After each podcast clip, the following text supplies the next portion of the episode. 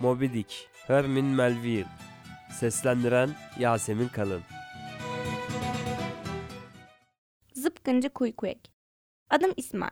Kaç yıl önce olduğunu hatırlamıyorum ama o zamanlar biraz param vardı. Karada ilgimi çeken bir şeyin olmadığını da anlayınca denizlere açılmaya karar verdim. Böylece dünyanın değişik yerlerini de görme imkanım olacaktı. Bunda şaşılacak bir şey yok. Çünkü bazen her insan okyanusa karşı ilgi duyar. Çünkü denizin insanları kendine çeken büyüleyici bir yanı vardır. Ama bu deniz yolculuğumu bir yolcu olarak yapacağımı düşünmeyin. Gemiye tayfa olarak bineceğim. Bu yolla para da kazanacağım. Ticaret yapan gemilere çok sık bindim. Ama şimdi balina avcılığı yapan bir gemiyle yolculuk yapmayı kafama koydum. Çünkü durmadan anlatılan büyük balinaları çok merak ediyordum. Balinaları görmek, onlar hakkında geniş bilgiler edinmeyi çok arzuluyordum. Onların yaşadığı o vahşi denizler, onları avlamaya çalışan insanların yaşadığı tehlikeli hayatlar sürekli beni kendine çekmiştir. Üstelik uzak yerlere gitmek ve insanların hiç görmediği yerlerde bulunmak çok ilgimi çekiyordu. Hele o el değmemiş kıyılara çıkmak insana ayrı bir zevk veriyor. Bunları anlatarak sizin fazla zamanınızı almak istemem. Hemen bir iki gömlek alarak Hörnburn'undaki Pasifik'e doğru yola çıktım. Yola çıkmadan evvel Massachusetts eyaletinin New Bedford kentine gittim. Balina avcıları hep burada toplanırdı. Bir gemiye yerleşmem için New Bedford'daki bir iki gün gecelemem gerekiyordu. Birkaç oteli dolaştım ama bu oteller çok pahalıydı. Yanımda az para olduğu için dikkat etmem gerekiyordu. Sonunda cebime uygun bir han buldum. Oldukça eski ve loş bir yer olan bu han ancak benim gibi fakirlere hitap ediyordu. İçeri girdiğimde içerinin dışarıdan daha berbat olduğunu gördüm. İçeride denizci olduğu anlaşılan birkaç kişi daha vardı. Hancı beni görünce hoş geldiniz dedi. Ben de selam vererek hoş bulduk dedim. Daha sonra yanına gittim. Hancı oda mı istiyorsunuz diye sordu. Ben ellerimi cebime koyarak evet bir iki gün kalacak bir yer istiyorum. Benden hoşlanmadığı belli olan hancı üzgünüm ama her yer dolu. Hiç boş yerim yok. Sonra biraz düşündükten sonra bir dakika dedi. Defterine bakan hancı, bir zıpkıncı ile aynı yatağı paylaşır mısın diye sordu. Benim cevap vermediğimi görünce, sanırım balina avına çıkacaksınız. İşte bu yüzden bu tür sıkıntılara şimdiden alışmanız gerek dedi. Ama ben yatağımı başkalarıyla paylaşmaktan rahatsız olurum. Buna alışmalısın. Üstelik zıpkıncının kim olduğunu da bilmiyorum. Ne fark eder ki? Nasıl bir insanla aynı odayı paylaştığımı öğrenmem gerek. Üzgünüm ama başka yerimiz yok. O zaman onunla aynı yatağı paylaşmaya mecburum. Hanca omzuma dokunarak sanırım öyle dedi. Sonra da haydi otur bakalım acıkmışsındır. Evet çok acıktım. O zaman şu masaya otur ben şimdi orayı donatırım. En yakındaki masaya oturdum. Akşam yemeğini yerken Hana 4-5 adam girerek bir masaya oturdular. Ama zıpkıncıdan henüz bir iz yoktu. Hancı'ya sözünü ettiğiniz zıpkıncı geldi mi diye sordum. Hayır, zıpkıncının derisi biraz esmer, neredeyse gelir dedi. Hancı'nın esmer sözüne kafam takılmıştı. Biraz da beni sıkmıştı. Galiba adam pek temiz biri değildi. Hancı'ya ben fikrimi değiştirdim. Zıpkıncı ile aynı yatağı paylaşmayacağım dedim. Hancı hiç istifini bozmadan. Canı nasıl isterse. Daha sonra oturduğum sandalyede başımı masaya koyarak uyuklamaya başladım. Ama sandalye hiç de uyumaya uygun değildi. Üstelik açık olan pencereden gelen rüzgar beni rahatsız ediyordu. Sonunda zıpkıncının gelmesini beklemeye karar verdim. Hana birer ikişer birçok adam geldi. Yemeklerini yiyen uyumaya çıkıyordu. Ama yatak arkadaşım hala ortalıklarda yoktu. Artık uykusuzluğa dayanamıyordum. Hancı'ya bu adam ne biçim biri? Uyumaya her gece böyle geç mi geliyor? Hayır, aslında her gece erken gelir. Anlayacağın erkencidir. Erken yatıp erken kalkmayı sever. Peki bu gece neden gecikti? Bu gece neden bu kadar geç kaldığını ben de anlayamadım. Belki de kellesini satamamıştır. Hancı'nın bu sözleri beni şaşırtmıştı. Kellesini satamamış mıdır? Bu ne biçim bir şey? Bana ne anlatmaya çalışıyorsunuz? Yani zıpkıncı kasabada dolaşarak kafasını mı satmaya çalışıyor? Evet, tam olarak öyle. Ama burada kellesini satamayacağını söyledim. Çünkü bu kasabada o kadar çok satılık kafa var ki. Şaşkınlığım giderek artıyordu. Hancı'ya, bana bu olayı açıkça anlatmanız gerek. Ben hanınıza geldim. Bir yatak istedim. Siz değer olmadığını söyleyerek bir zıpkıncı ile aynı yatağı paylaşmamı söylediniz. Ondan sonra da bu zıpkıncının kafasını satışa çıkardığını söylüyorsunuz. Eğer bu adam kafasını satıyorsa demek ki bir delidir. Bir deliyle de aynı yatağı paylaşmamı benden nasıl istersiniz dedim. Hancı gülerek siz beni yanlış anladınız. Bu zıpkıncı güneyden geliyor. Oradan bazı özel yapılmış kafalar getirmiş. Onları satıyor. Ama bana sorarsanız çok çirkin şeyler. Bazıları bunları alıp duvarlarına asıyor. Hancı'nın bu açıklamalarını biraz olsun anlamıştım. Durum açıklayınca az da olsa rahatladım. Hancı'ya gene de bana tehlikeli bir adammış gibi geliyor ne dersin dedim. Görüşlerime katılmayan Hancı hesabını her zaman düzenli ödüyor. Şimdiye kadar da bir sorun çıkarmadı. Bu sohbet sırasında gözlerim kah açılıp kah kapanıyordu. Bunu Hancı da fark etmişti. Bence bir an önce çıkıp uyusanız iyi de dersiniz.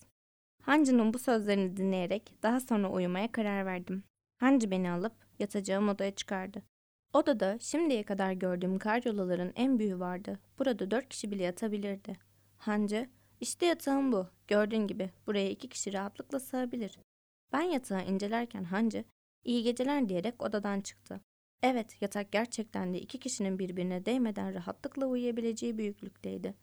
Yatağa girdiğimde uzun bir süre uyuyamadım. Ama sonra farkında olmadan yorgunluğumun etkisinden olacak kendimden geçmişim. Ne kadar uyuduğumu bilmiyorum ama koridordan ayak sesleri duydum.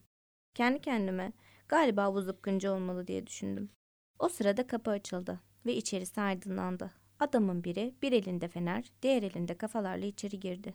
İçimden garip kelle satıcısı bu olmalı dedim.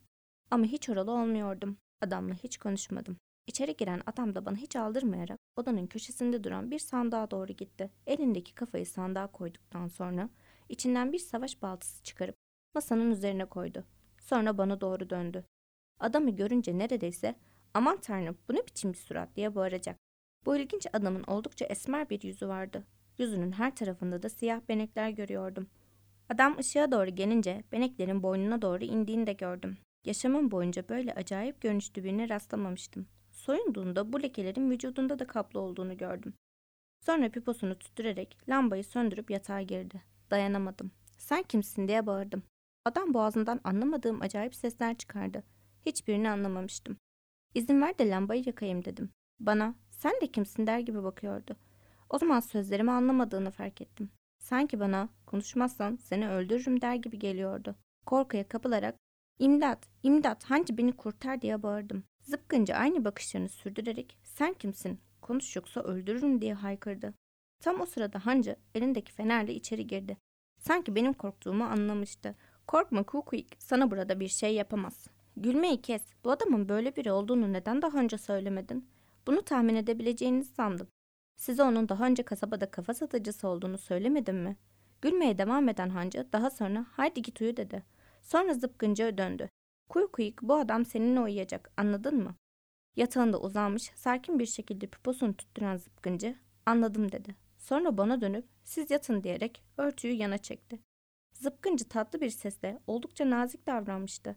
Adam sanki ben kimseye zarar vermem diyerek yatağın bir köşesine büzülmüştü. Sonra bu adamın da benim gibi bir insan olduğunu düşündüm. Hancı'ya iyi geceler Hancı sen gidebilirsin dedim. Ardından derin bir uykuya geçtim. Hayatımda hiç bu kadar rahat uyumamıştım. Nantuket'teyiz. Ertesi sabah zıpkıncının kolu üzerimde uyandım. Benden sonra o da hemen uyandı. Elbiselerini giyip yüzünü sabunlayıp tıraşın oldu. Sonra hiç konuşmadan odadan çıkıp gitti. Aynı gün kasabada dolaşırken Kuyku 2'ye bir kilisenin köşesinde oturur buldum. Anlayamamıştım ama onun bu hali çok hoşuma gitmişti. Sonra akşam hana döndüğümde onu barda otururken buldum. Bundan sonraki günlerde Kukuyik ile arkadaşlığımız ilerlemeye başladı. Çirkin yüzüne rağmen çok iyi bir kalbe sahip olduğunu çok kısa sürede anlamıştım. Ayrıca onun zamanla gerçek bir dost olacağını seziyordum. Başka birilerinin bu kadar çabuk dost olmalarına şaşırabilirdim. Ama bu zıpkıncının benimle dürüst ve içten konuştuğunu biliyordum. Rokovovolu olan Kuykuyk'in babası, bu küçük adanın kralı, amcası ise papazıymış. Rokovova adası o kadar küçüktü ki haritalarda bile gözükmüyordu. Zıpkıncı daha güzel bir yaşam amacı ile New England'a uğrayan bir gemiye binmek istemiş ama gemi kaptanı çeşitli bahaneler ileri sürerek onu gemiye almamış. Zıpkıncı da gece yola çıkan gemiye küçük bir kayıtla takip etmeye başlamış. Gemi Rokovova adasının yakınlarından geçerken kayığını yanaştırıp güverteye tırmanmış. Sabahleyin gemi iyice açıldıktan sonra kaptan onu fark edince denize atacağını söylemiş. Ama yerli kendisini yakalamaya çalışan tayfalarla uzun bir süre boğuşmuş. Kaptan bu adamın mücadelesini gördükten sonra onu gemiye kabul etmek zorunda kalmış. Kuykuik o günden beri balina avcılarının yanında zıpkıncı olarak hayatını sürdürmüş. Sonra da bu meslekte en iyisi olmuş. Babasının memleketine geri dönüp krallık koltuğuna oturma isteğini de defalarca reddetmiş. Ayrıca kendisinin Rokovova için uygun bir kral olmadığını düşünüyordu.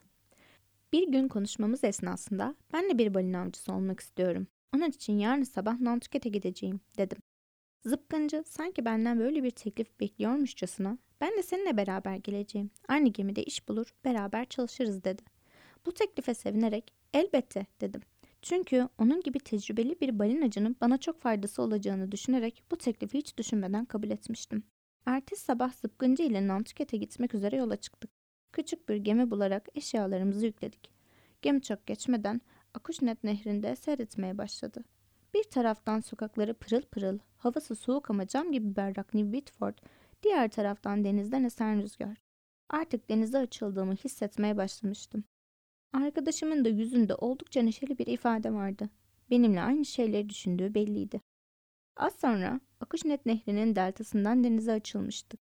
Gemi dalgalarının etkisiyle yalpalamaya başlamıştı. Geminin içinde bir o yana bir bu yana gidip geliyorduk. Geminin içindekilerin benim gibi bir beyazın bir yerliyle bu kadar iyi bir dost olmasına şaşırdıkları belliydi. Ama biz onlarla hiç ilgilenmiyorduk. Bir ara Kuykuik genç birinin onunla alay ettiğini gördü. O anda aman tanrım çocuğun ölümü yaklaştı diye düşündüm. Zıpkıncı çocuğu tuttuğu gibi havaya fırlatmıştı. Yere düşerken tutup aynı hareketi tekrarlamıştı. Sonra da döndürüp yere bıraktı. Çocuk korkudan ne yapacağını şaşırmıştı. Zıpkıncı arkasını dönerek denize doğru piposunu yakıp tüttürmeye başladı. Ara sıra içmem için bana veriyordu. Genç, kaptan, kaptan, bu adam beni öldürecekti diye bağırdı. Olayı gören kaptan Kuykuyike'ye yaklaşarak sen ne yaptığının farkında mısın? Bu genci neredeyse öldürüyordun dedi. Zıpkıncı bana dönerek bozuk İngilizcesiyle ne diyor diye sordu. Dediğine göre genci öldürüyormuşsun. Zıpkıncı gülerek öldürmek mi? Kuykuyik böyle küçük şeyleri öldürmez. Kuykuyik ancak büyük balinaları öldürür dedi. Kaptan bana bak yabani gemimde tekrar böyle bir şey yapmaya kalkarsan seni ben öldürürüm bunu bilmiş ol diye çıkıştı. Aslında dikkatli olması gereken kaptandı. Çünkü fırtına yelkenlerden birinin ipini koparmıştı. Yelken şimdi geminin bir tarafından diğer tarafına sürükleniyor, beraberinde her şeyi götürüyordu. Üstelik birkaç yolcuya çarparak onların güvertede yuvarlanmasına neden oldu. Bu sırada Kuykuyike gülen çocuk güverteden aşağı yuvarlanmıştı. Bunca telaş içinde oldukça sakin olan zıpkıncı yanından geçen yelkeni yakalayıp onu başka bir halatla olduğu yerde bağladı. Yelken artık uçuşmuyordu. Daha sonra yavaşlayan gemiden bir sandal indirerek çocuğu kurtarmaya koyuldu. Birkaç tayfa bu işlemler arasında ona yardım ediyordu. Sandaldan denize atlayan Kuykuyik durmadan denizde yüzerek dalgaların arasında çocuğu arıyordu. Ama delikanlı görünürlerde yoktu. Kuykuyik durumu iyice anlamak için denizin altına daldı. Çok geçmeden de koltuğunun altında cansız gibi duran delikanlıyla birlikte suyun yüzüne çıktı. Hemen sandala koydu. Genç çocuk kısa bir tedaviden sonra kendine geldi. Rokovovalı zıpkıncı artık gemide bir kahraman gibiydi. Hatta kaptan bile ondan özür dileyerek tebrik etti. O günden sonra zavallı kuyku ikinde denize son dalışına kadar yanından hiç ayrılmadı. Yolculuğumuzun sonraki kısmı oldukça sakin ve olaysız geçti. Akşama doğru sakin bir şekilde sadece balıkçılık ve gemiciliğin yapıldığı Nantucket adasına vardık.